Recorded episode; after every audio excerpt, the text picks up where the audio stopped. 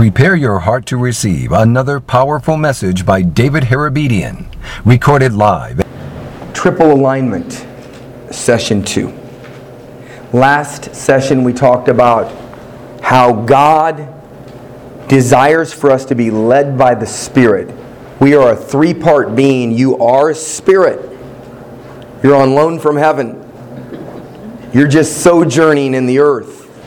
You will return to heaven. And you will return and you will either hear, Well done, thou good and faithful servant, enter into the rest and the peace of my Father. Or you will hear, Well done, crispy critter. That's a joke, but it's also sobering. Yeah. No one goes to hell by accident. You have to fight to get there. But some people fight every step of the way while they're sojourning on the earth. And they make it in contrary to God's will. Because God's will is that none perish. And the word none in the original Greek language, it means none. Amen? No one. His desire and his will, 2 Peter 3 9, is that none perish, but all. And the Greek word for all means all. You've heard the old saying, all or none.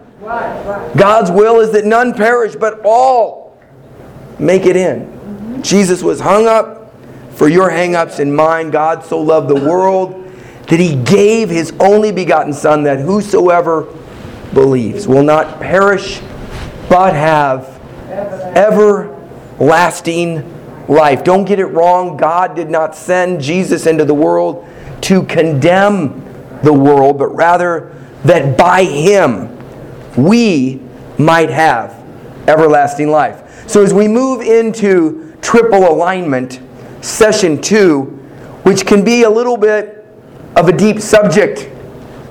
So put on your scuba masks, put on your scuba equipment. Lord, fill up those tanks of air with your grace that we might be underneath the waters as we dive into the deeper truths of the Lord, that we might surface with the treasures that He wants us to have for life and godliness as we walk on the earth before we return to heaven for judgment. We might hear, Well done, thou good and faithful servant. Those in agreement said, Amen. Amen.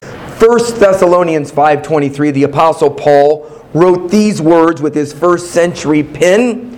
He wrote this to the church at Thessalonica and he said this. He said, And the very God of peace, may he sanctify you wholly or completely.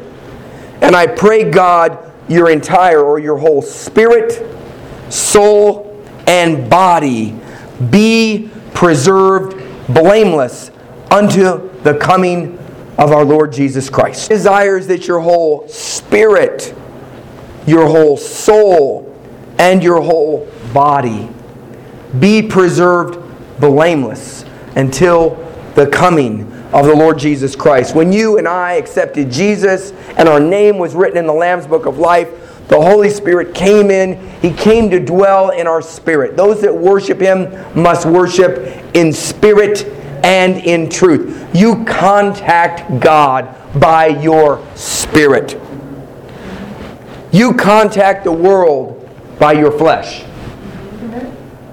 Amen? I have shared spiritual truths with you and also carnal truths, the Apostle Paul said. There are different types of truths. Some are true to your flesh, some are true to your spirit, some are true to your soul. We're going to break things down tonight. We're going to learn how to have our spirit at the forefront. Because those that are led by the Spirit of God, they are the mature sons and daughters of God. Those that are led by the flesh are carnal Christians. And those that vacillate between the spirit and the flesh, the spirit and the flesh, the spirit and the flesh, tick tock, tick tock. They are a double minded man unstable in all of their ways, and should expect to receive nothing from the Lord. So look at your neighbor and say, I thank God you're not double minded. But you're led by the Spirit in all you do and all you say in Jesus' name. Amen. Praise the Lord. Now, here's the thing Jesus said, Every kingdom divided against itself is brought to desolation. And every city or house divided against itself shall not stand. You are the temple of the Holy Spirit. 1 Corinthians 3:16 Know ye not that you are the temple of the Holy Spirit and the Spirit of God dwells in you. Where does he dwell? In you. Where does he dwell? In your spirit. Here's the thing. He wants to get out and play. He wants to touch a lying, crying, sighing world of destitute humanity in need of a Savior. But he's so hidden within many of us, like a pilot light, he can't get out and shine. And so people look at you and they don't even know you're a Christian. They heard what you said, the jokes you laughed at when you grin your in. And if they did get saved under your ministry, would they have to backslide instantly just to get into fellowship with you? Wow. Wow. Amen or ouch? Little of both. Hallelujah or heretic. Okay, so Jesus said, a house divided against itself cannot stand. The devil's desire is to get you divided against yourself. Let me repeat that. The devil would love to get you divided against your neighbor. That's good. Yeah. Cain and Abel had a division. It wasn't Abel's fault. Cain killed Abel. Right? Abel hadn't done anything wrong. But here's why Cain killed Abel. He got jealous. And guess what? He wasn't being led by the Holy Spirit. And when conviction came to Cain, instead of him responding to the conviction of the Holy Spirit, the clear instruction to do things a certain way, he says, I will do it my own way. I am unteachable. I will not do it God's way. And if God doesn't like it, I'm going to kill the one who does it God's way. My goodness. The enemy, in more subtle ways, tries to get you and he tries to get me divided against ourselves. Illustration Your spirit longs to pray. Your spirit is in contact with God, but your soul is troubled. You've got business issues, finance issues, you've got relationship issues, you've got issues that go through your mind when you get into prayer and you wonder where did these come from? And then your body, it's got an ache. That problem in my elbow or that tag in the back of my shirt's bothering me and, and this chair is uncomfortable. And your body is pulling you one direction. Your soul is pulling you another direction.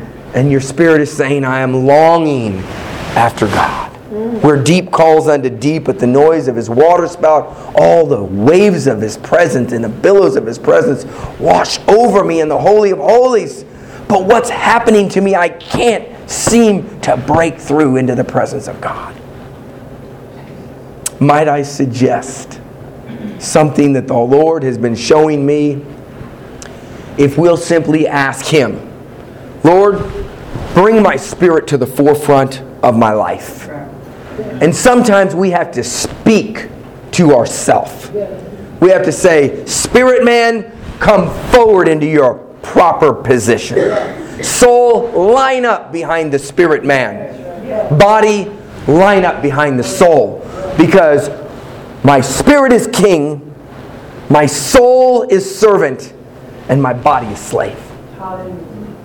My spirit is king, my soul is servant, and my body is slave. We have to stop allowing our body or our carnal nature to be king. And we have to stop making our spirit slave. And when we do that, we'll walk in victory. And here's the scripture work out your own salvation with fear and trembling. For it is God who works in you both to will and do of his good pleasure. Now, what does that mean? I'm glad you asked. Here's what it means it means when you got born again, the free gift. He came in to dwell like a pilot light in your spirit. The Apostle Paul said, I travail in childbirth for you, Galatian church. You're young believers, and I travail in childbirth for you in intercessory prayer till Christ be formed in you. Well, wait a second. I thought we were born again and Christ is in us. He is. But spiritual formation takes a while. When you first got born again, your spirit got born again, but some of that stinking thinking didn't leave right away, did it? You looked in the mirror, some of those same wrinkles were there. You didn't change weight necessarily or eye color. But over a period of time, have you ever noticed when a person's a believer? When there's been a change on the inside, suddenly their attire starts to change on the outside. The way they dress, the way they talk, the way they handle themselves. Now, you can't judge someone who's just been born again a couple of weeks and expect them to clean everything up overnight. That's right. They're going to heaven just like you. Jesus paid the price for them. Salvation is a free gift. Yes. But to work out our salvation is something that we do with the help of the Holy Spirit. So here's the illustration the Holy Spirit is within you in your spirit, but He's wanting you to allow Him to fill and flood your mind, and then to begin to shine out your eyes and through your body. As you walk like Peter's shadow, when Peter, carnal Peter, that denied Christ three times, cut off a centurion's ear, walked on water and sank. When he finally got yielded to the Lord, what happened? His shadow healed the sick and cast out devils because he let Jesus out into the world to do what Jesus does best because he is the same yesterday, today, and forever. He still came, 1 John 3 8, to destroy the works of the devil. And the works of the devil are still evident in our world. If you don't believe me, turn on the TV. He wants to get out into the world through you. Because without him, we cannot do it. And without us, he will not do it because he chose to put this treasure in earthen vessels. Okay. Triple alignment. We're going to go into this now. You ready? Put on your seatbelts. Triple alignment. God wants us to line our spirit up behind the Holy Spirit. The Holy Spirit lines up behind Jesus, and Jesus lines up with the Father. I and the Father are one. We're sending the Holy Spirit to the earth to dwell in you. And those that are led by the Spirit of God, they are the sons of God. 1 John 2:13 says this: Little children, young men, and fathers. Three different people groups or age groups. I believe their spiritual maturity. When you're a little child in the Lord, you're an outer courts carnal Christian. But when you begin to grow up, you become a young man or a young woman in the faith. And you move into the inner courts. And then when you become a father or a matriarch in the faith, people look at you for wisdom, they look at you for character. It's because you live in the Holy of Holies in your walk with the Lord. Come, Holy Spirit. We need you. Amen. Okay, I want to share this with you. In the book of Jude, it gives some very interesting admonition to believers. Before we go there, I want to talk about some positive examples. Positive examples from Scripture. Romans 15:4 says this, "Whatsoever things were written aforetime were written for our learning, that we through patience and comfort of the Scriptures might have hope." So the Scriptures give us hope. They give us patience. Anna the prophetess was in prayer and fasting in the temple, led by the Holy Ghost as a positive example in Luke chapter 2, verse 36. Samuel the prophet, none of the words that he spoke fell to the ground. 1 Samuel 3:19. Can you imagine that every word that you speak comes to pass? The Lord manifests it. That's powerful. Now you can't do that just because God's favor is with you. You have to do that because you're partnering with God. There's a difference between naming it, claiming it, blabbing it, grabbing it versus the Holy Spirit told you to spoke it, speak it, and when you speak it out, He confirms His word that goes forth and does not return void. It's about partnership. Don't ask God to bless your work. Ask God where He's working. That area is already blessed. Can happen in the workplace. I'm going to repeat that. Stop asking God to bless your work. Ask Him where He's working. Join with Him. Become a hammer in the carpenter's hand so He can build something great through you as you simply do this.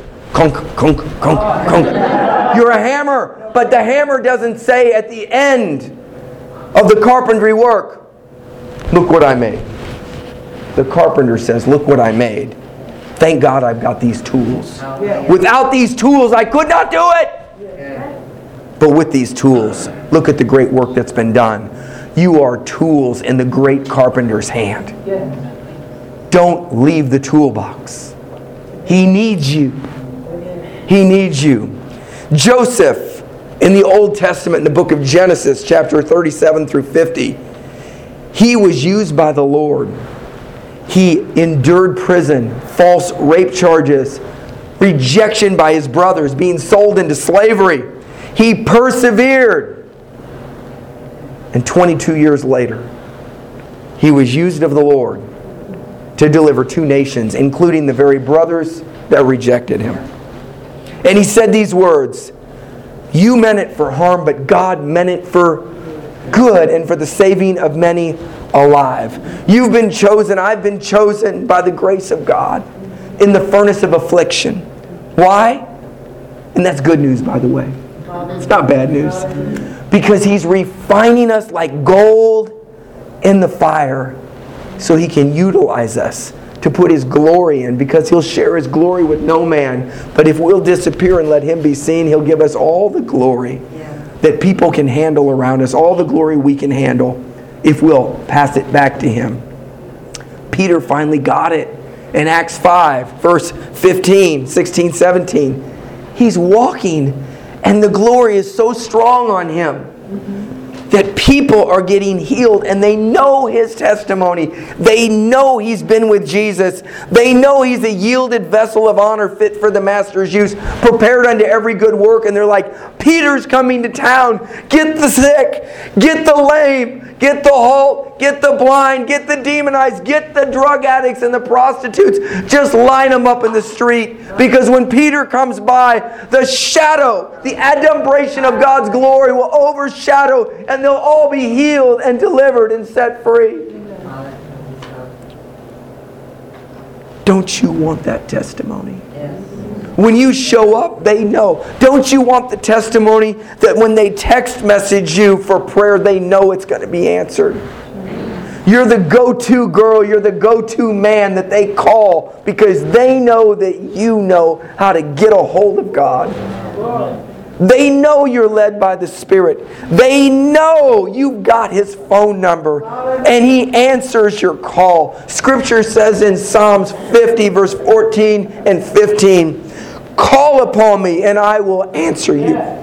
Scripture says this Pay your vows unto the Most High God. Then call upon me and I will. You see, if you do what God has asked, He'll do what He's promised. If you'll do what He's asked, God will do what He's promised. Hallelujah. Whew.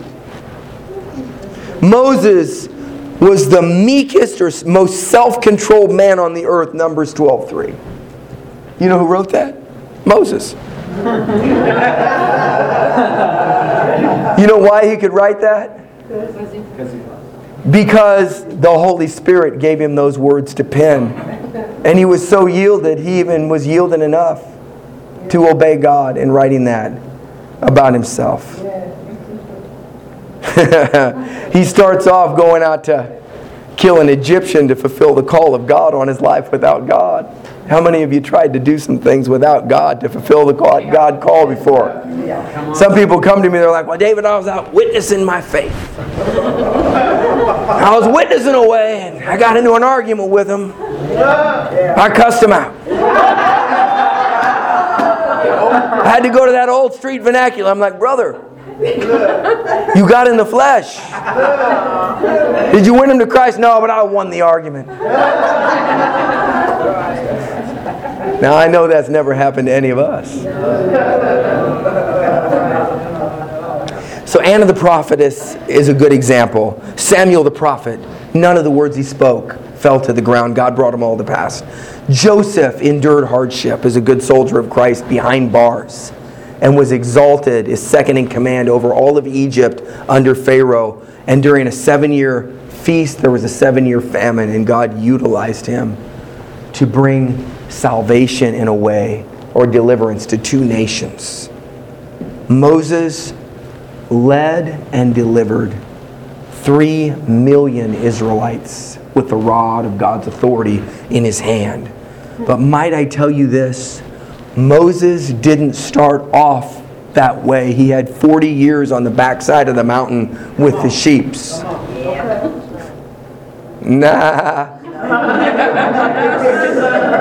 I'm called of God. Nah. But I saw God at the burning bush. Nah. Can you imagine the voice of sheep in the background? 40 years of it. You sure you're called, Moses? I know I saw the bush. I know I had the experience. But he came back the meekest man on all the earth. Meek is not weak, it's power under self control. Uh, I, I, saw a picture tonight of a friend. He's strong. He showed me his, his, his, his relative's baby, this little bitty baby. And my friend in the picture, he showed me the picture of the baby. I was so proud of him because he had that baby so carefully held. Now, that didn't mean that he was weak. He had power under self control. He could have broken that baby. But instead, he was holding that baby tight and safe so it wouldn't drop or fall. Yeah. God is not weak, He's meek. Amen. He could break you or me like that. But instead, He's holding us in His arms of love. God wants you and me to be meek and wise. Now, we just talked about positive examples from Scripture.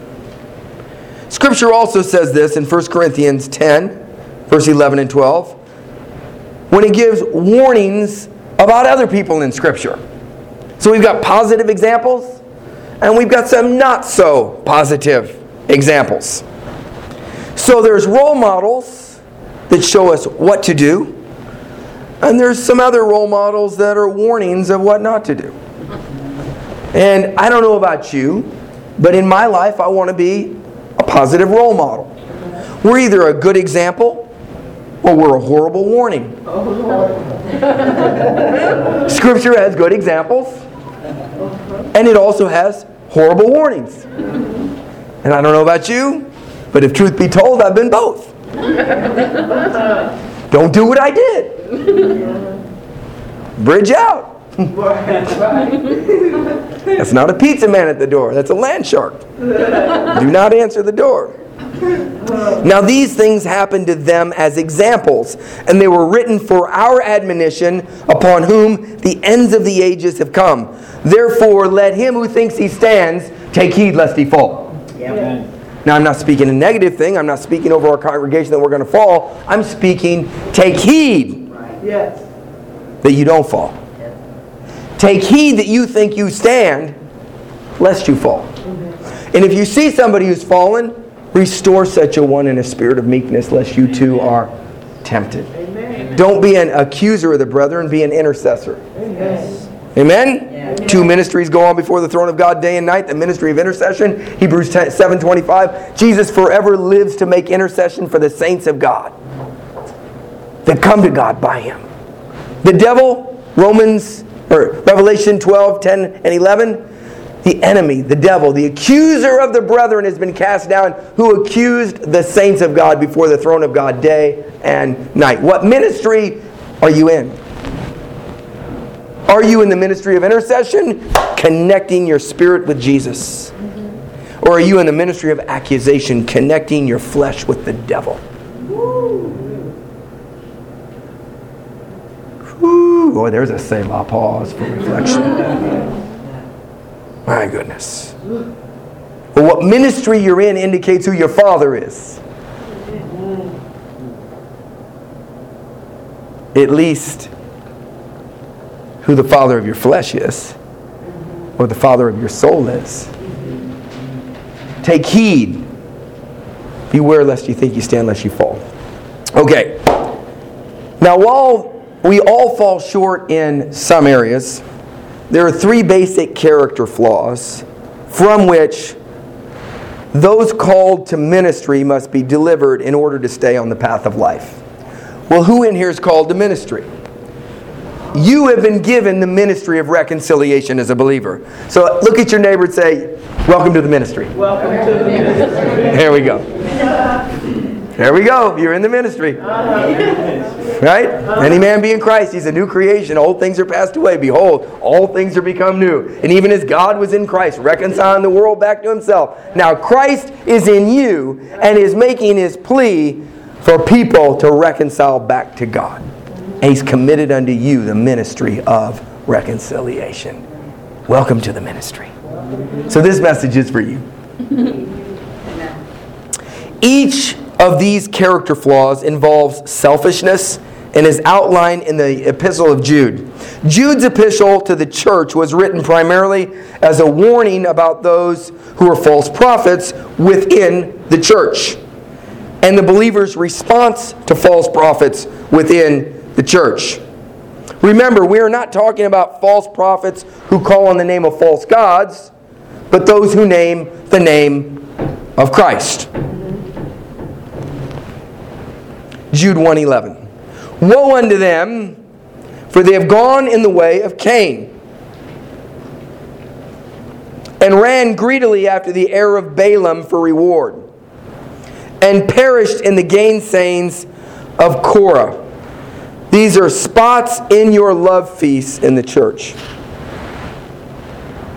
When they feast with you, feeding themselves without fear, clouds they are without water, carried about of winds, trees whose fruit withereth, without fruit, twice dead, plucked up by the roots.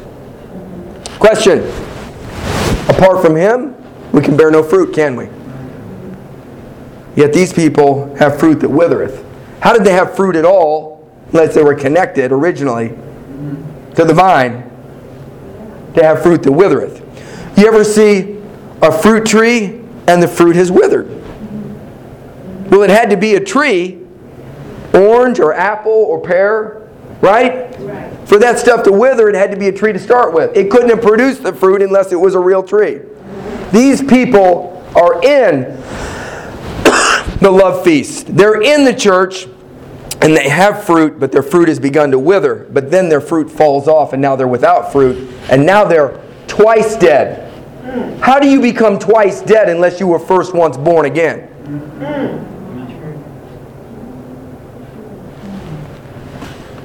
Plucked up by the roots. Jesus said, Every tree, every branch that beareth not fruit, shall be cut down and hewn into the fire, thrown into the fire. These are strong words by Jesus, by the way. Anybody know a guy named Jesus? Red letter stuff? Everybody read that stuff? Okay? I, I don't mean to like overemphasize the red letters, but I mean, he is the guy that died for you. You might want to consider this. Just go through and read the red letters one time. See how your life has changed when you begin to apply just the red letter stuff. Bless those that curse you. Pray for those who despitefully use you. Do good unto them that speak evil of you. Just do Matthew 5. Just do one chapter. That's all he's asking. Come on, preach. And see what happens in your life. One chapter! The Beatitudes, these are the attitudes we ought to be. Oh, and if you get over into Matthew 6, when you pray, when you give, when you fast. Oh, it's not it? Right. When? Right. Do you see how we have a tendency to forget the simplicity? Larry Bird, basketball player. Famous, incredible. You know why he was so good? The basics. I mean, he was talented. But Larry did the basics. 200 free throws after the game. What are you doing, Larry? We're going to go out and get a cold one. I got to do my. I got no. I got. I got to shoot 200 baskets. But we're gonna. You're you're more talented than me. I don't have the talent you do. I got to go back and do the basics. But look how many years he was in longevity. They had DUIs. Okay. okay. Today in the 21st century, we are seeing a restoration of prophetic gifts in the church. It's happening right now. And people are being swept away by the real prophetic in a good way. And they're being elevated quickly because the prophetic will cause you to grow rapidly. A motorcycle can get places that a car can't. Which would you rather be in an accident? In a motorcycle or a car? And why is that? You're more protected in a car. Well, the prophetic can go places regular ministry can't. But you can crash and burn too. Yep. Okay. And I've seen a lot of people in the last few years that start to operate in the prophetic that have real prophetic gifts. Accurate. And then something happens to them. And they get off.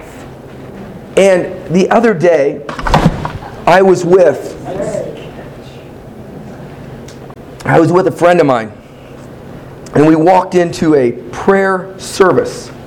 And while we were there, a person who I respect in the prophetic came up after. And instead of coming up and saying, David, who is your friend? Thank you so much. Who is your friend? I believe I have a word from the Lord for him.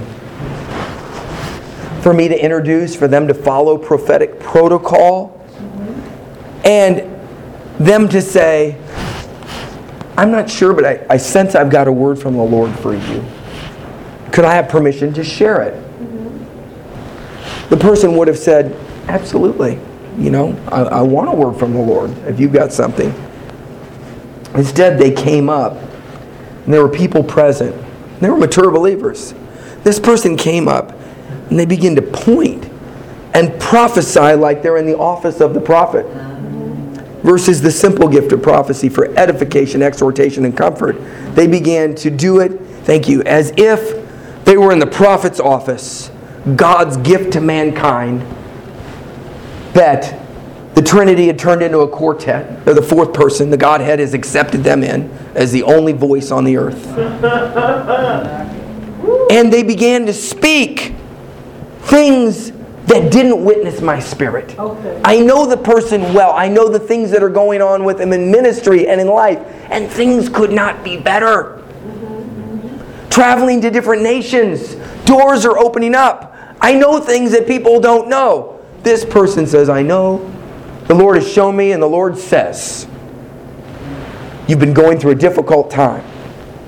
They began to prophesy about things that weren't true.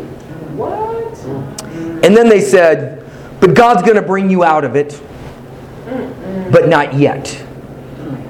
It'll be another season. This person's getting ready to go into international field where books are going to be written in different languages. He's going to meet with some of the highest ranking officials in the nation. And I'm standing there somewhat shocked because the person who's doing this I respect in the Lord. And I've never heard them miss it before. But the last few months before this happened, there was a shift in that entire ministry. And something had got the hold of the leader of that thing. And they got off. And I'd been praying for them and I'd been watching. And I've been saying, Lord, because, you know, believers can miss it. Believers can get off base. That doesn't mean they're not believers. And guess what? As a prophetic minister, you might miss it. But He's your heart with the Lord. That doesn't make you a false prophet because you missed it one time. It means you missed it. What makes you a false prophet is when your character doesn't line up with Scripture or you're misusing the gifts for personal gain. And we're going to find out what happened with Cain, Balaam, and Korah. And we're going to see the character flaws in them. You guys ready to go on this journey? We've taken a little while to warm up tonight. I apologize. We're getting ready to get in the groove.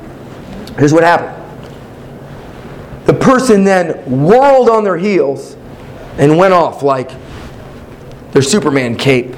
Had to go off to the next prophetic utterance. So I didn't say anything. I was deadpan. But let me tell you what. While this person was prophesying, I was looking, and there was two other people present. There was me, the person they were prophesying to, and this person's assistant in the in the ministry they're in. And I looked at the eyes. And when I looked at the eyes, I saw a dark shadow over the left eye. Often indicative of a spirit that's a familiar spirit that's attached itself to them based on pride. Okay. See, you can prophesy today and you can prophesy tomorrow. Whoa. Peter said, Thou art the Christ, the Son of the living God. Jesus said, Flesh and blood has not revealed this unto you, but my Father which is in heaven. Peter, your spirit is in connection. Now let me tell you about the things I must do. Jesus says, I must go, be crucified, this and that, I'll be raised from the dead. Peter's like, Stop it! What do you think you're doing? Jesus, you need some, you need some theological correction, brother. Come over here. Well, prophet, you know, you, matter of fact, you just you just verified it. So I've just heard accurately now. Now, I'm going to have to rebuke you for this, Jesus. That's what he said. And that's crazy, isn't it? Right. Right. And Jesus says, Get thee behind me, Satan. For thou hast not in mind the things of God, but of men. You're out of alignment, Peter. Get your spirit back in alignment with God. Your soulish thinking has taken over, and your spirit has become subordinate to your soul, and now you're in trouble, and now you went from prophesying to prophesying just like that. Do you see how quick it can happen? I know nobody in this congregation has ever done that. You've never given an accurate word today and then given one where you missed it tomorrow because you got into your natural man thinking. Anyway, long story short, the person went, they went to the other nation, the power of God fell, all kinds of new doors were open. They're right now in another nation ministering in crusades. While they were at my house, I called a, an accurate prophetess friend on the phone and I said, I want you to minister something to a friend of mine. And she said, okay. She says, if the Lord gives me something, I will. Actually, she had called me for prayer because her whole church was under attack. The pastor, all the ministry staff, all of them were sick, unexplained sicknesses. And she didn't have anybody in her own congregation in leadership that could handle that level of warfare. And she sent me a text message 911 help. And so I called and I had my evangelist friend with me. I said, We need to pray for her. So we prayed, and it was about maybe five minutes into the prayer, bam, the power of God hit. And she was free, and she began to jump and leap and praise God. While she was doing that, the Lord gave her a word for him. And this is what she said. She said, So and so, I really appreciate you praying for me. And David, thank you. I've got the breakthrough. She said, While we were in prayer, she said, The Lord, I believe, gave me a word for you, so and so. She said, I know you don't know me. She said, But David knows me. And if it's okay with you, David, and if it's okay with you, so and so, I'd like to share that word with you with your permission. Wow, completely different, wasn't it? And she read his mail. Things that he had been talking with me about for the previous three days. And he was concerned, and she had information from heaven that delivered him in his soul from an issue where it was a relationship based thing, and he was free. And as she shared, she continued to ask permission. I'm seeing some other things. Would it be okay if I continued? He said, Absolutely, absolutely. And then she said this. She said, I'm seeing some other things, but the Lord has not given me a release to share those yet. They're for me to pray in your behalf for. And the presence of God was on that call. Both parties were blessed. Now, the point is this one comes with the pointing finger Come on now. and completely misses it and prophesies a lie, trying to bring him into bondage, not knowing that that's what she's doing. Another one breaks him free. So, do you see the difference in the way the ministry occurred? One blessed, the other. In fact, the first one, when we went to the car, I said to him, I said, Could I ask you a question? He said, Sure. I said, That uh, prophetic word, I said, Did that, uh, did that witness in your spirit? And he kind of looked over at me and he said, um, No. I said, On a scale of 1 to 10 of accuracy, 5, 7, 8, 3? He said, Zero. I said, let's get to the car. We got to the car. He broke witchcraft up off of himself.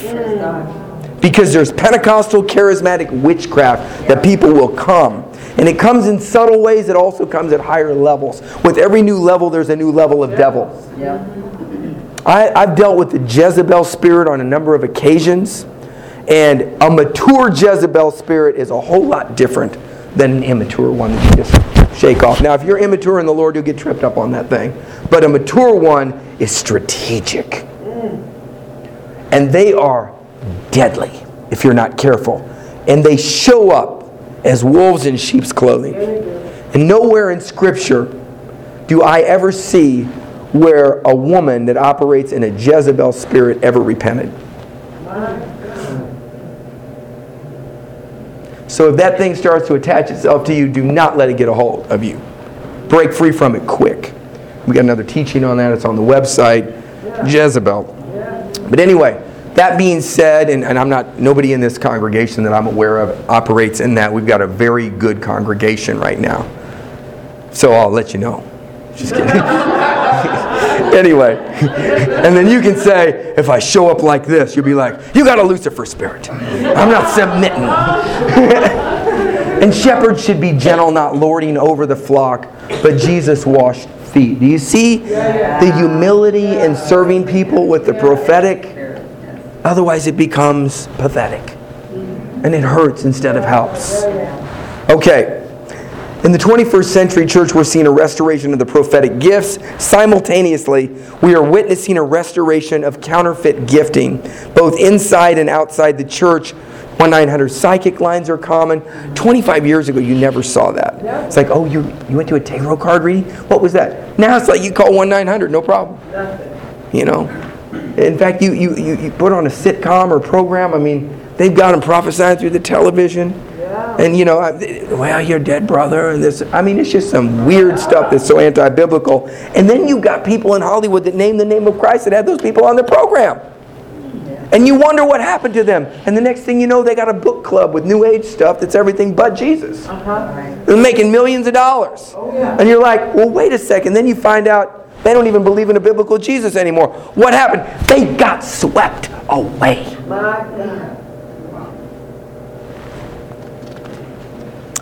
Both inside and outside the church, while those who practice astrology, tarot card reading, crystal ball reading are clearly false in their ministry, it is a more difficult act to discern those who speak falsely within the church when they do it in the name of the Lord. Hopefully, the three basic character flaws that we're about to look at from the lives of Cain, Balaam, and Korah will prevent us from making the same mistakes when using our God given gifts.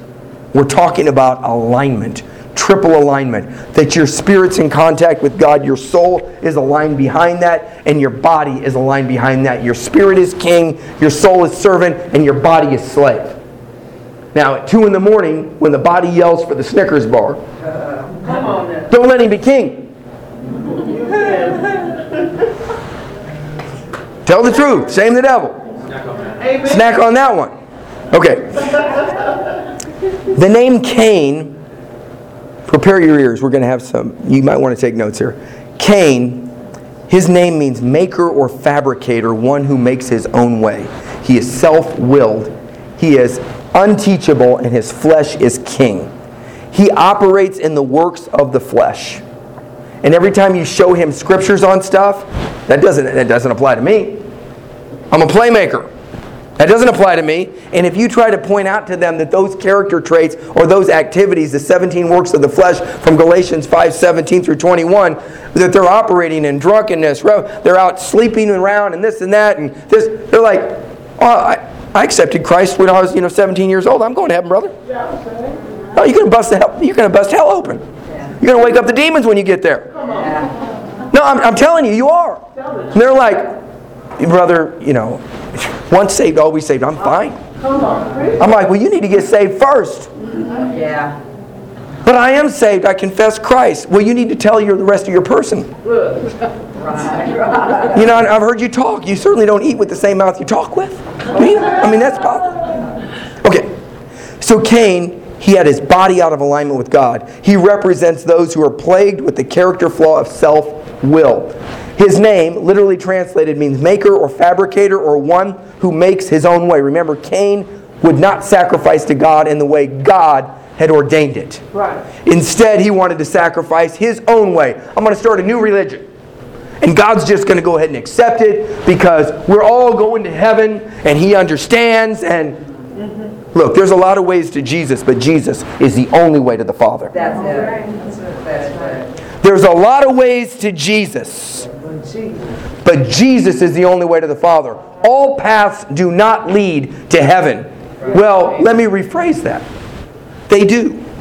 Because it's appointed for man to die once and then face the judgment.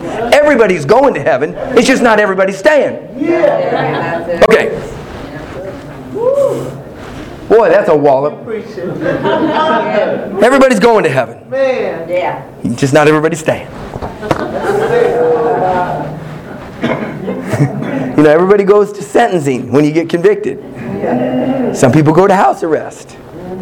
Some people go out on probation. Mm-hmm. Some people, they just expunge it. And some people, like me, do 20 years in federal prison. Trust me, I understand that one. And guess what? You get sentenced alone. But didn't you have co-defendants? Yeah, but I got sentenced alone for my crime within the conspiracy. And all of humanity that's conspired against God will go up before him oh. alone. And you will give an account for the deeds done in the flesh, whether good or evil. Mm. This is not a condemning message, it's a liberating message. It's to liberate you from sin. I met with a friend of mine for lunch. He said, David, he said, I need to talk with you. I'm so distraught. He says, My son went out and did this and he picked up this. And now, for the rest of his life, I said, You know, God heals. And he looked at me.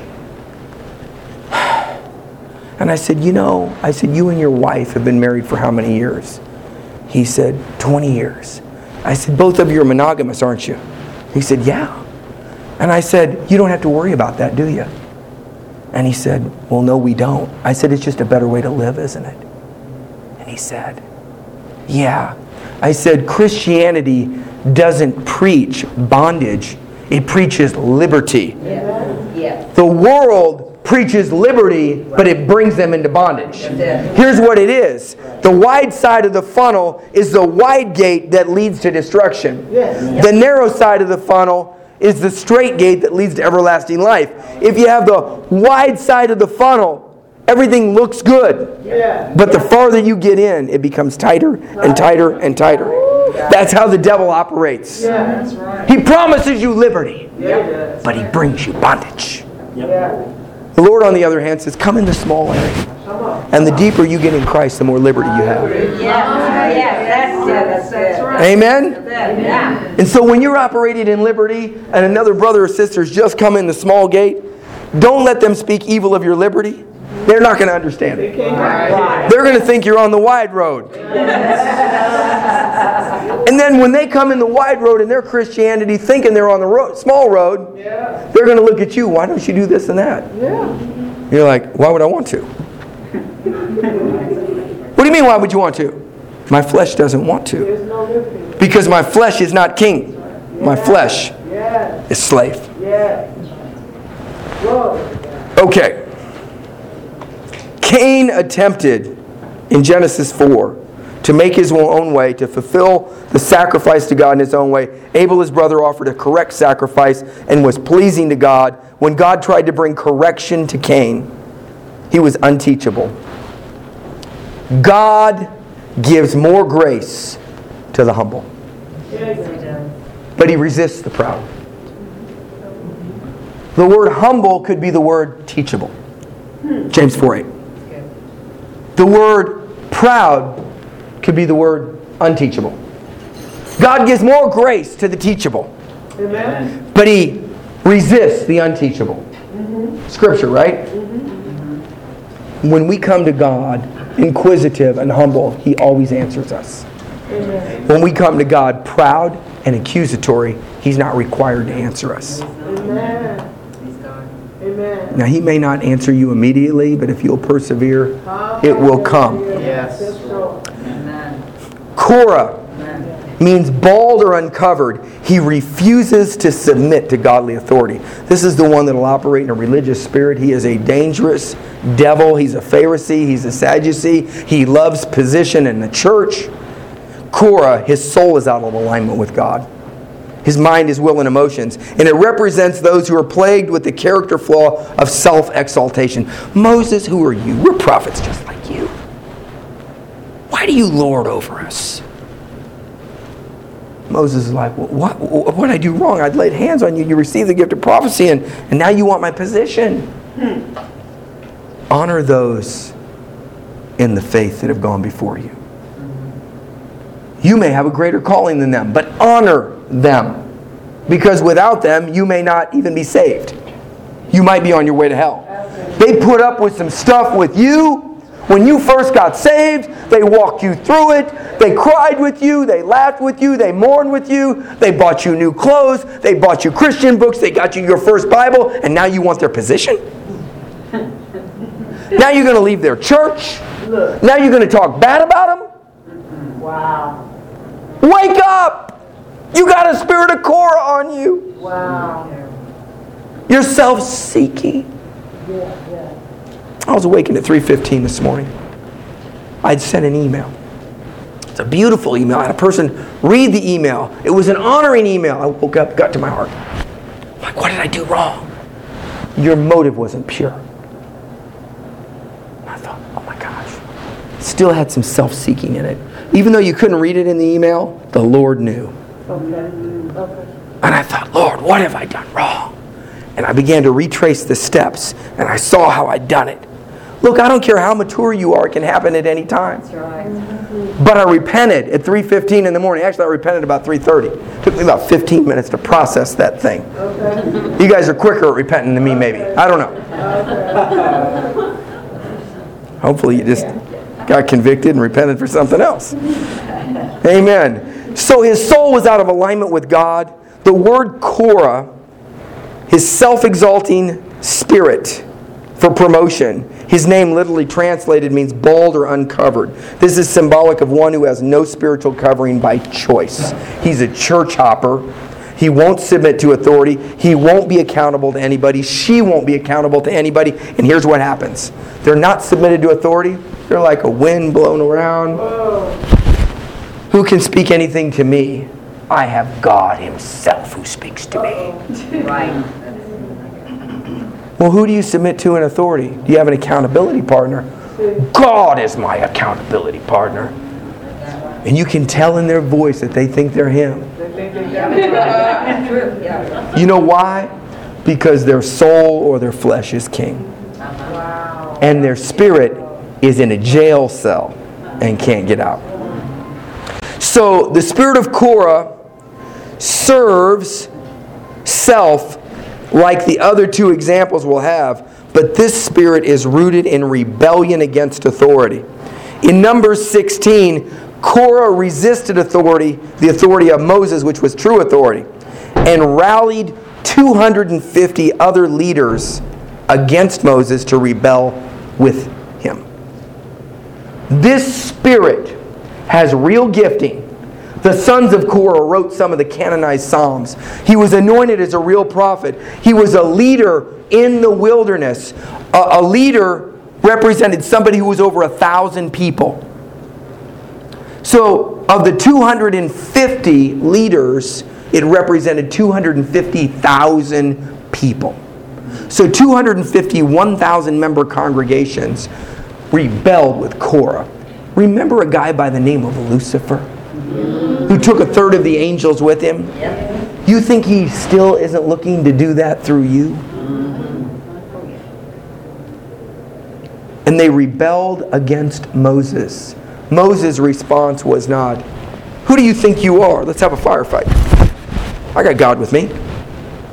I'm Moses. I delivered everybody out of Egypt. Didn't you see the serpents?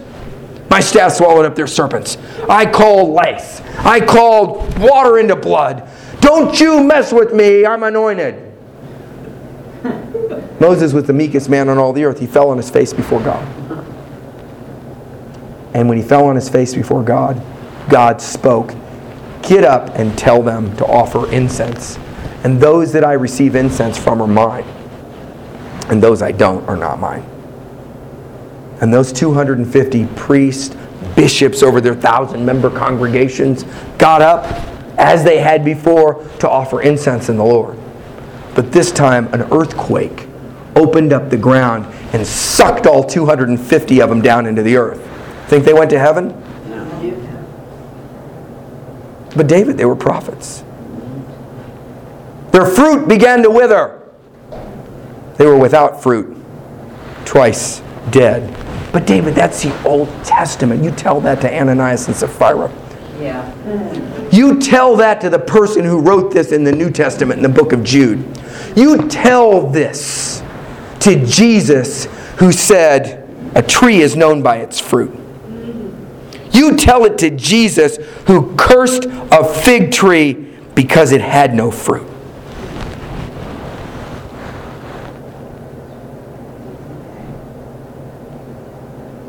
Mm.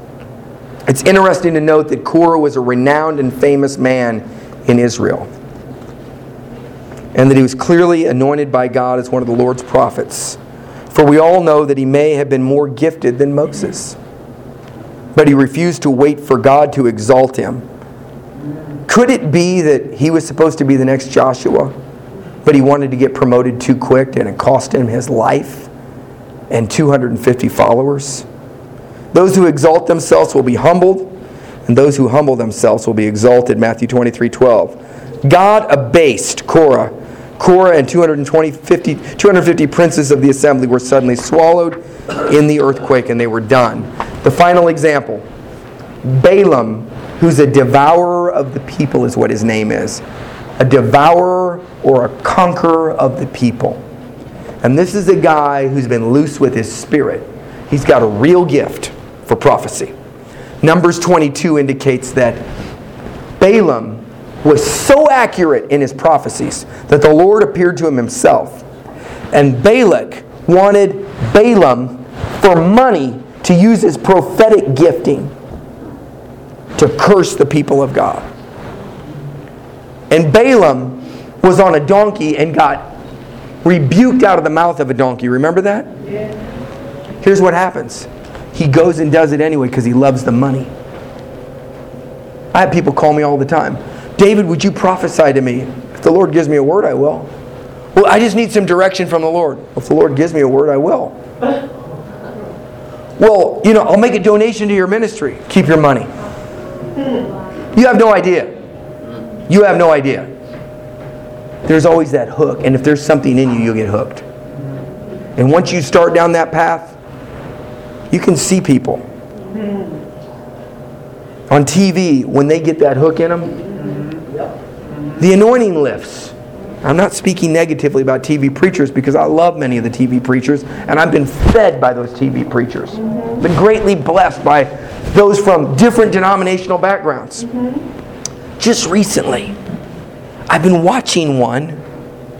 As I'm flipping through the channels, I see him. And he's like 55 years old. And I've watched him maybe 20 years, and he's been in ministry 30 plus years. And I respect him. And I was flipping through the channels the other day, and something's got a hold of him. And I'm praying for this man because the last time I saw him, and anybody can dress funny one time, right? You can have a bad hair day, right? You didn't get a chance to. You, your luggage was lost. You borrowed somebody's stuff. But when you dress that way two and three times, something's wrong. Now, I'm not saying he's got one of those spirits. Okay? Let me just clarify this. That's normally the worship leaders, the male worship leaders. Yeah. Oh, I'm, boy, I one thought just came in. Don't say that one, David. That was a soulish thought. It's funny though. but it wasn't funny to the Holy Spirit. anyway, when you grin, you're in. Okay. So I looked, and it's the second or third time I've seen him. And he's got real fancy clothes on, but he's 55 years old, and he's in real good buff shape now. I've never seen him in this good a shape in his life. Okay. Right? And I'm thinking to myself, what this guy looks like. He's steroided up at 55. And I'm like, what is wrong? And I'm looking, and he's got his shirt. Like, showing the chest hair, right? If, you, if you're listening to this on CD, got the chest hair open, the button a couple that I mean, it's like, I could see if he had like, you know, okay, maybe one popped open, you know? Right? And I'm thinking to myself, but I mean, he's got it down. He's got everything but the Mr. T starter kit on. Right? The gold chains. Hold on. But he's still anointed. The doctrine is still good. But there's something that's hooked his soul. It's got to be something from his childhood that he hasn't been healed of yet in his soul. And if he doesn't get this under control, it's going to mess up his ministry. So pray for that unnamed person. There was another man, I used to watch him on TV, very anointed, and he would get up. And and he would be preaching in his huge congregation. I just couldn't watch him. There was just something in my spirit that went, no, something's not right. But I remember five years earlier, it was so right. I was anointed. I used to watch him. He would get up, he had about 22 inch arms. And he would get up and he'd be preaching. Take off on. And his shirt would be like up to here so you could see his big biceps. And I'm like, what is he doing? That's inappropriate. It really was. That doesn't give glory to anybody. The next thing you know, two years later, Yeah. comes out in the news. Yeah. Little boys. Yeah. I'm like, oh my God. Yeah. See, but you can see there's a hook in the soul. Something's drawing that person. It was a soul tie that they were tied to. You know what I had to repent for the other day? I had to repent not for a soul tie to a person. I had to repent for a soul tie to the memory involving the person from 25 years ago. I was laying in my bed and a memory of some activity that happened BC, before Christ, DC, during cocaine.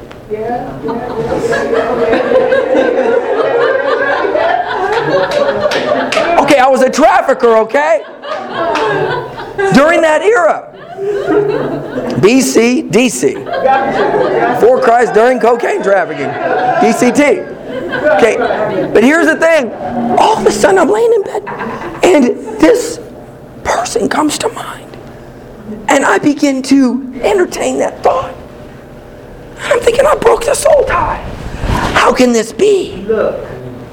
And the Lord showed me I had a soul tie, not with the person, but with the memory. The memory. Man. And if you, you can't keep the birds from flying over your head, Right. but you can certainly keep them from building a nest in your hair. Amen. it right there. That's how it happens. And sometimes you've got to break the tie with the memory. Because you say, well, I, but those were fun times. You can tell when a person's still got a soul tie with the memories by the way they talk about them. Their eyes light up. Yeah. Yeah. Yeah. There are certain conversations I don't entertain because it could open me up. Yep. Wow. Yep. Like people like to watch MMA, mixed martial arts. I'm like, I can't do that. I was in the martial arts. It makes me think a certain way. I can't watch violent movies. Okay, okay. Not that I was particularly violent, but there was a little bit of a propensity toward that. Right, right. Okay? And so the point is this I don't entertain that. Because if you sow a thought, you'll reap an action. If you sow an action, you'll reap a habit. You sow a habit, you reap a lifestyle. You sow a lifestyle, you reap a destiny. And I'm not trying to go to hell for anybody. No, you right. I'm born again, baptized in the Holy Ghost. I cast out demons, I don't cast them in. I used to cast them in. see. I was an evangelist for the wrong side. Okay. Balaam and his spirit caused him, at the direction of the Lord, to prophesy seven oracles, prophecies that all came to pass. So deadly accurate. I don't know anyone in the Old Testament, other than maybe Moses, that was as accurate in his prophetic gifting with open visions, with the Lord appearing before him, than Balaam. In fact, he prophesied the coming of the Messiah in the Numbers chapter 22 and 23. It's amazing. How did Balaam die? He died in Judges, Joshua 13 22, as a soothsayer in battle against Israel. Did he go up or down? Down. Well, brother, I received Christ when I was 15. I'm cool. Beware that you think you stand, take heed lest ye fall. These were written as our examples. Now, I preach heaven pretty, but I also preach hell hot. Good. And I'm going to share something with you. Maybe it's a lost art about hell, but hell is real. Yeah, it is. Don't go to hell for a woman. Don't go to hell for a man. Let me tell you some of the people that messed up. Wow. Judas, 30 pieces of silver. Oops. Yeah. Yeah, Oops. Judas messed up. Demas was in the ministry for six years. Scripture says, Paul, Demas has left me, having loved this present world.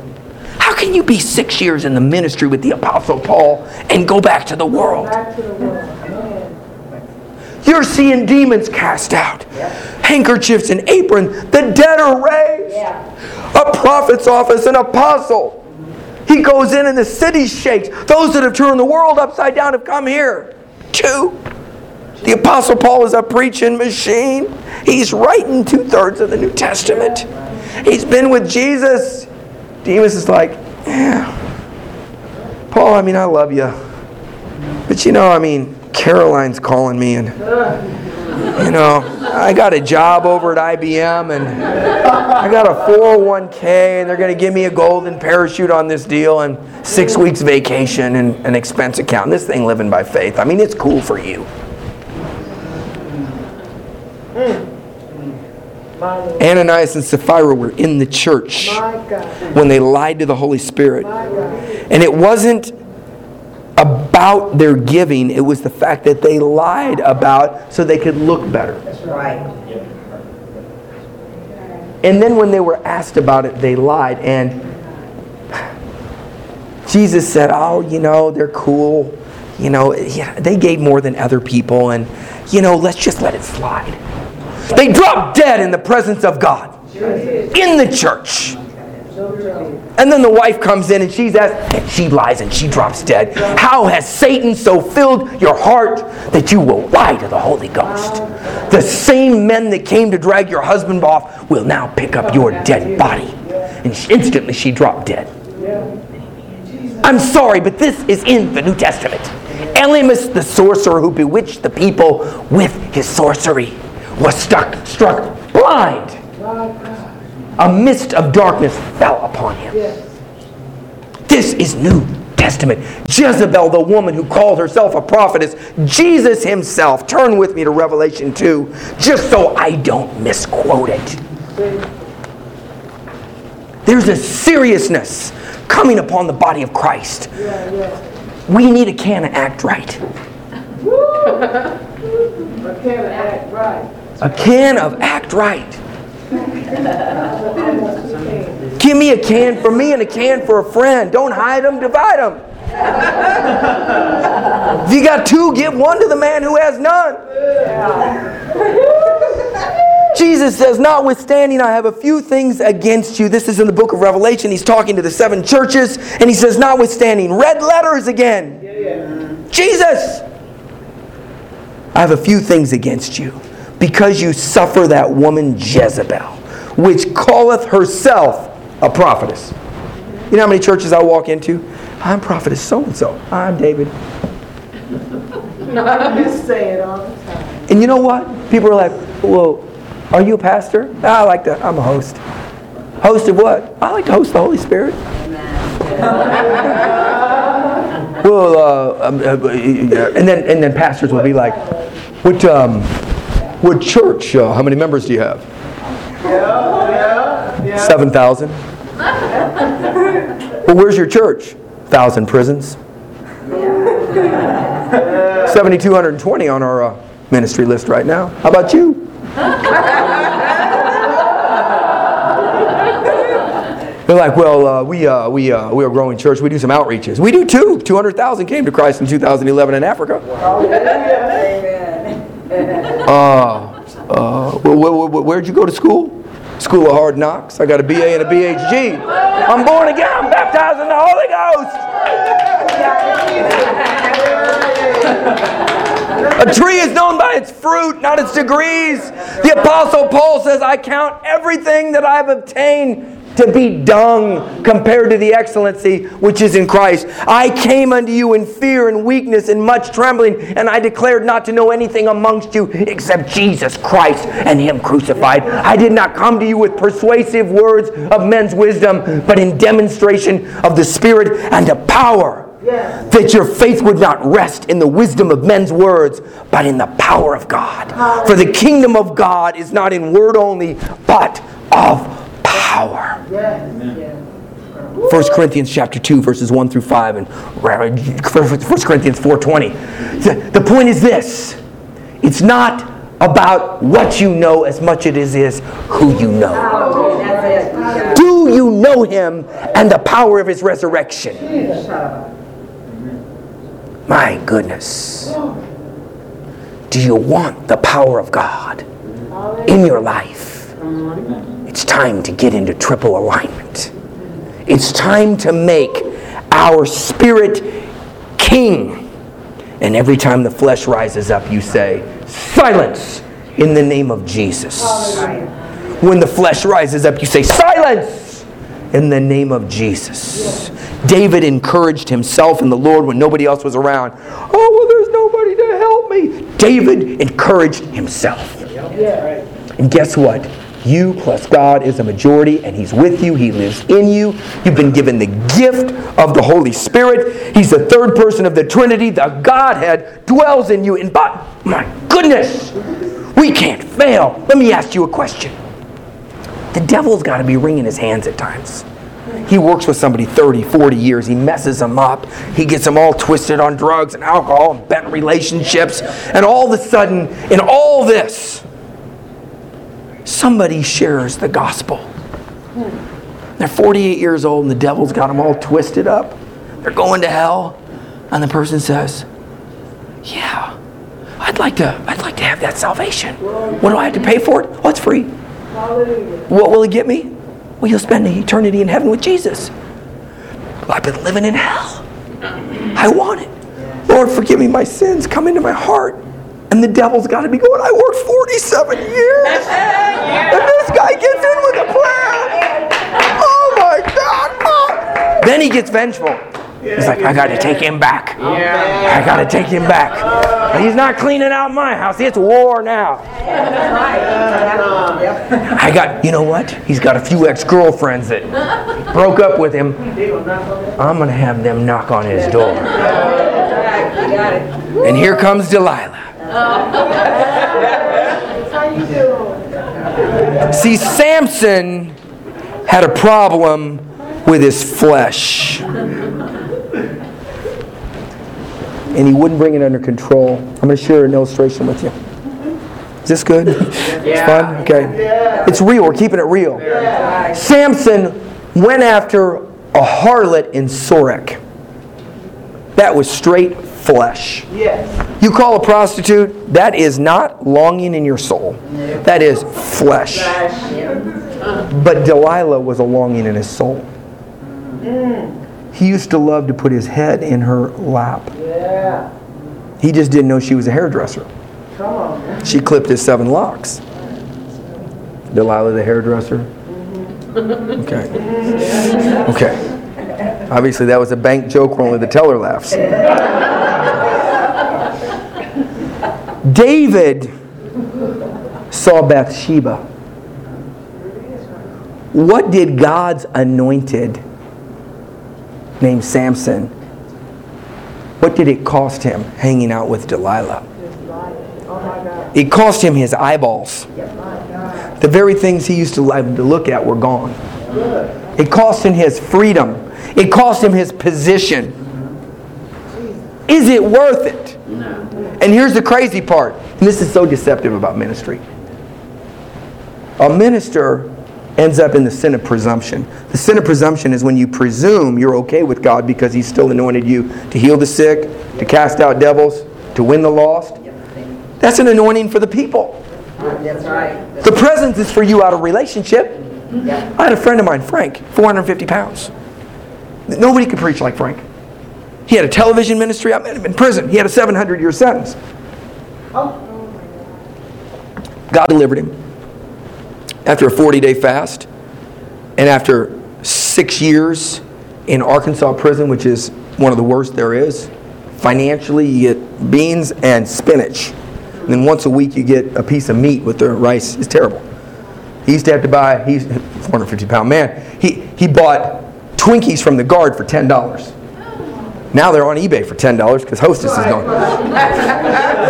I've been happy and nothing's changed. So anyway, the point is this. Frank said to me, married 27 years, never committed adultery on his wife, married as a virgin. He was a big, heavy-set man, but there was a hook in his soul because of his size. He wanted to be looked at by somebody other than the people that called him names. But man, this guy could preach. He was fire breathing when he preached. Good doctrine. He had a gift, an orator's gift. People would get healed when he would lay hands on them. I used to fellowship with Frank, and I said, Frank, what happened? How did you end up in prison? He said, David, the devil got me. I said, How? He says, I was in ministry. He says, and then I bridged over into the marketplace. He says, we got into mortgage banking. He says, and I started doing loans, and the money began to stack, and I had an office in Las Vegas, and I had my ministry down in Springfield. He says, I'd preach on Sunday.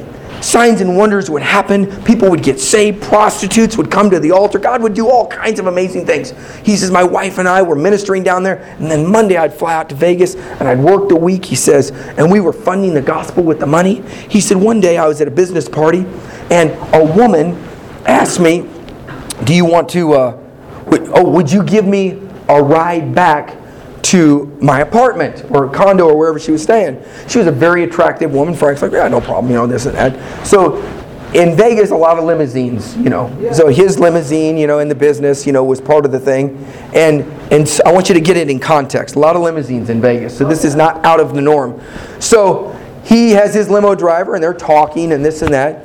And she says to him, she says, Would you like to come in for a minute? He's thinking, okay, you know, whatever. Doesn't think much about it, but he put him in he put himself in that position. She said, now she was way out of his league in the natural. Frank had never seen a woman this beautiful attracted to him. The devil will get you with a hook. He'll send out a general. Whatever is in your soul, he's got it for you. He'll meet your need. Yes, he will. He met Judas's need with the 30 pieces. He gave him a job with the money bag because he knew what was in him. I'm going to use him to betray Christ. I'm just going to go ahead and give him the position with the money bag. You got a problem with money? Stay away from the CFO position. Chief Financial Officer. You're going to end up in hell. Here's what happened. Frank told me, he said, David, she says, excuse me. She says, do you mind if I go get into something more comfortable? Frank literally is married as a virgin, 27 years, never committed adultery on his wife. Identity issue. The enemy says, I got it. At the apex of his ministry, at the apex of his financial career, funding the gospel, she comes out and she's in a bathrobe. Oh, and she says, Would you be kind enough to make me a drink? Frank doesn't drink. He doesn't smoke, doesn't chew, doesn't go with girls who do. He's like, Okay, which one is it? Well, it's the brandy. Oh, okay, okay. He pours it in. He walks up. Anyway, she says, Oh, could you bring that to me? So he's like, Yeah, he walks over. And he, he looks at her and she says, Thank you. And she drops it off her shoulders. And Frank's, ha ba ba ba ha ba. Ba ba. And he doesn't know what to do. He's frozen. He's never been in this situation before. He's set up by the enemy.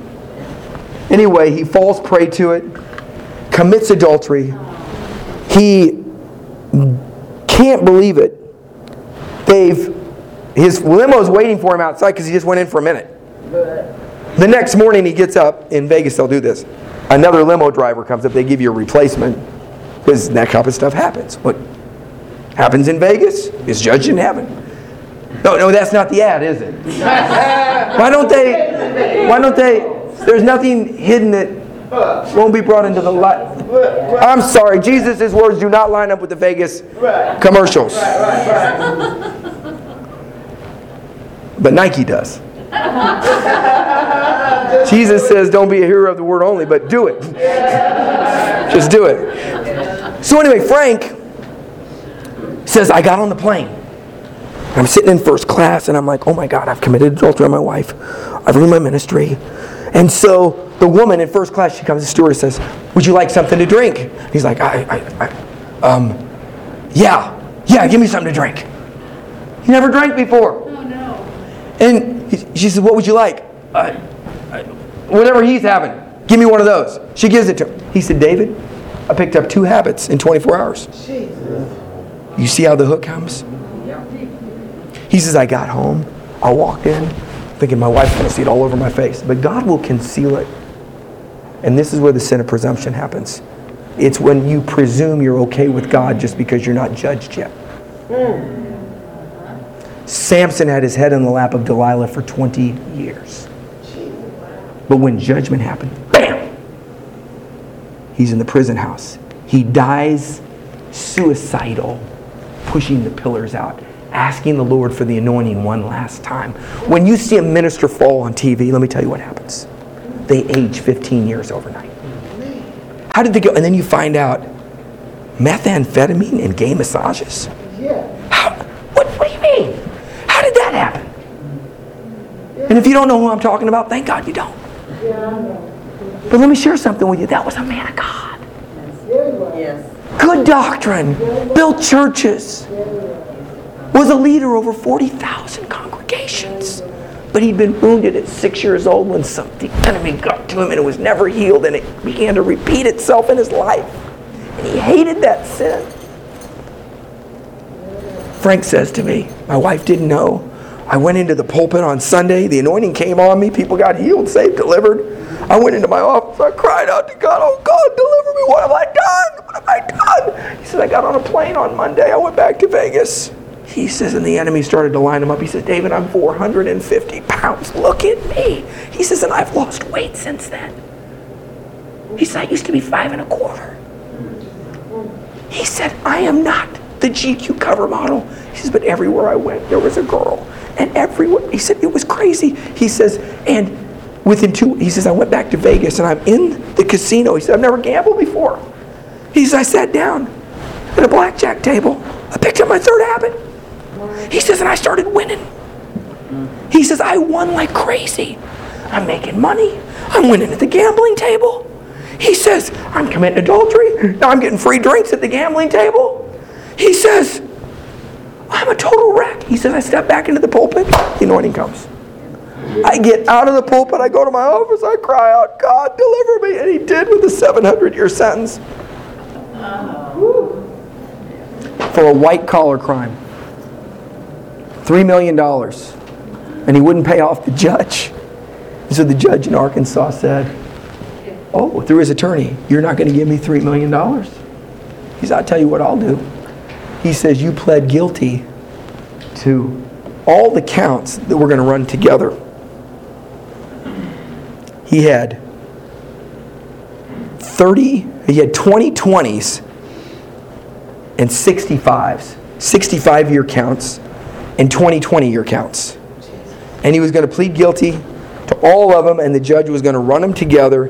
Then he was going to get out in a matter of X amount of months or whatever it was. They were going to make it all go away. The judge says to him, I'm giving you 20 20s. I'm running a box car. That's 400 years for that. The 65s, that's I'm box car on those. That's 300. Then I'm going to box car those. That's 700 years. He's the only guy that I know of that went away for a 700 year sentence for a white collar crime. And he's like, what happened? When judgment falls, it falls hard. Thank God it fell on him before he ended up in hell. These are spots in your love feast. Feeding themselves without fear.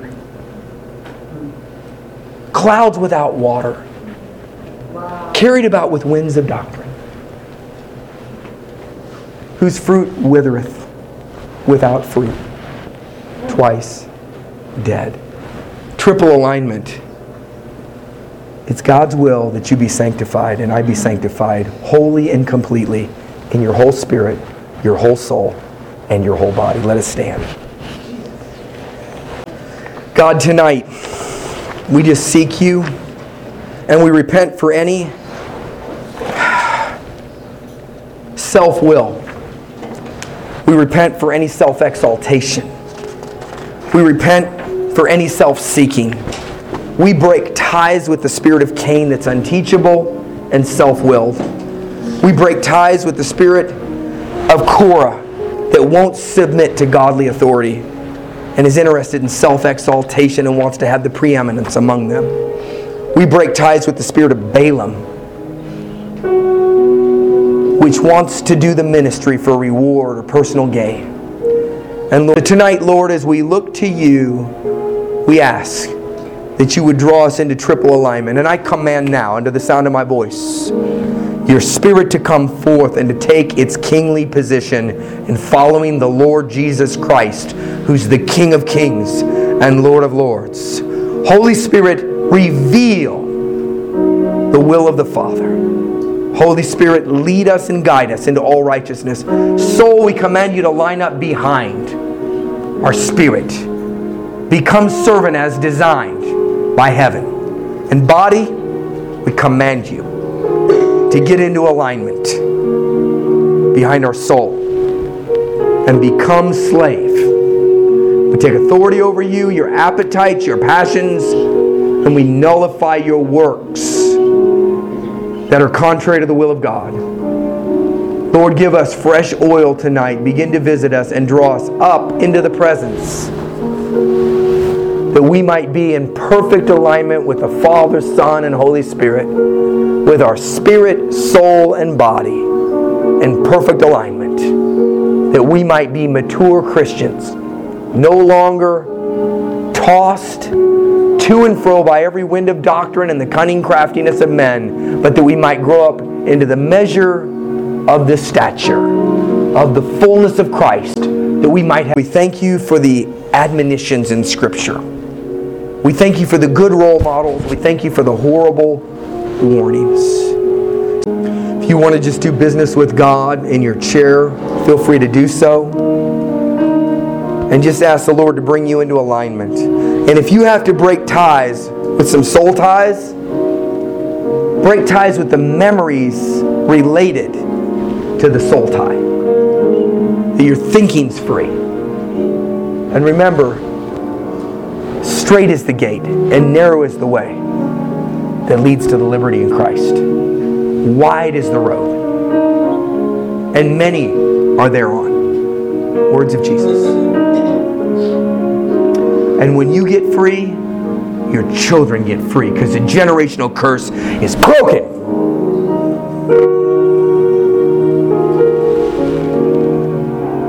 Mm. I'm going to give a final word. Your sin doesn't just affect you, it affects your generations. Your righteousness doesn't just affect you, it affects your generations.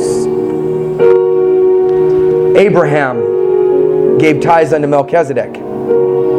Scripture says, and Levi gave tithes unto Melchizedek while he was still in the loins of Abraham. Abraham, Isaac, Jacob. Jacob had 12 sons. One of them was Levi, four generations. Every time you give tithes, your son and your daughter, your son's son, your son's son's son pays tithes unto the Lord. Your righteousness affects your generations. Your unrighteousness affects your generations. With generational curses, generational blessings. Tonight you have an opportunity to sow, not just for you, but your generations into the kingdom. Bibles to prisoners. You can give for Africa, for crusades. You can give for whatever you feel directed. Give unto the Lord, and He'll multiply it. And it will affect positively your generations. You can't buy your miracle, but you can give your way out of a problem. What are you saying, David? You can't buy your healing, but you can give your way out of sickness. God's had me sow seeds at time to get free from things. I didn't buy my deliverance, I sowed my way out. It's a whole nother teaching that's not tonight. But ponder that. Where your treasure is, that's where your heart is. In Egypt, it's the land of not enough. For he who loves money never has money enough. In the wilderness, it's the land of just enough. You got your daily manna. But in the land of Canaan, it's a land of more than enough. When I was in the world, I had a lot more money than I do now. But you know what? I never had enough because the things I spent it on weren't wise. Now I've got more than enough when I live in the kingdom, but I don't spend it on the same foolish things. If you don't have enough, ask the Lord to show you in your checkbook what you've been spending it on. And then look to see where your tithing is at. Tithe means tenth. And that may not be the only trigger. There might be other things. But if you're not hooked into a local church, get hooked in one. Pay your tithes there unto the Lord. If you're not hooked in somewhere, you can give them here. We like to receive offerings here, which is above the tenth. The tenth goes to your local church where you're hooked in on Sunday morning. If you're not hooked in, you can hook in here on Friday night, make it your Sabbath service like they did in the first century church. They met for Shabbat service Friday night, 6 p.m., and had their Sabbath then. I'm not a Saturday Sabbath guy. I'm a Jesus guy who's Lord of the Sabbath. Amen. I also want to pray over the offering before we give it because there's people that have given online donations. They've given in California, they've given in North Carolina, they've given in Texas, they've given in Arkansas. There are people that watch these services online and they're connected with Eagle Heart Fellowship. And they've sown and they've sown significantly. And we want to speak a blessing over the offerings that came in right before the end of the year and as the crux of the year turned. So, Lord, we just pray over the offering from previous weeks that have come in with online donations. We pray that you would multiply the harvest, that you would bring the generational blessing into their families. Those that are unsaved would be saved. And since this is a ministry that reaches the lost in other nations through gospel crusades, and the power of witchcraft is broken, and since it's a ministry that reaches into the prisoners to set the captives free with the Word of God, helping change lives one Bible at a time through Heart of America Prison Ministries, we declare their family members will not have to go to prison, but the thing that would bring them in their soul, the hook, would be broken off, not from the outside in, but from the inside out, that the enemy would have nothing in them. Jesus says, The prince of this world is coming, and he has nothing in me. Lord, deliver us from evil that's within us, so that evil that we confront, we have power over it. In the mighty name of Jesus, we speak multiplication, multiplication, and the righteousness of Christ being formed in our lives. In Jesus' name, we call it done. Amen and amen. Give your brother or sister a hug. Tell them you love them. This has been another powerful teaching by David Hairabedian. For additional resource material, visit the shop link at davidhairabedian.com.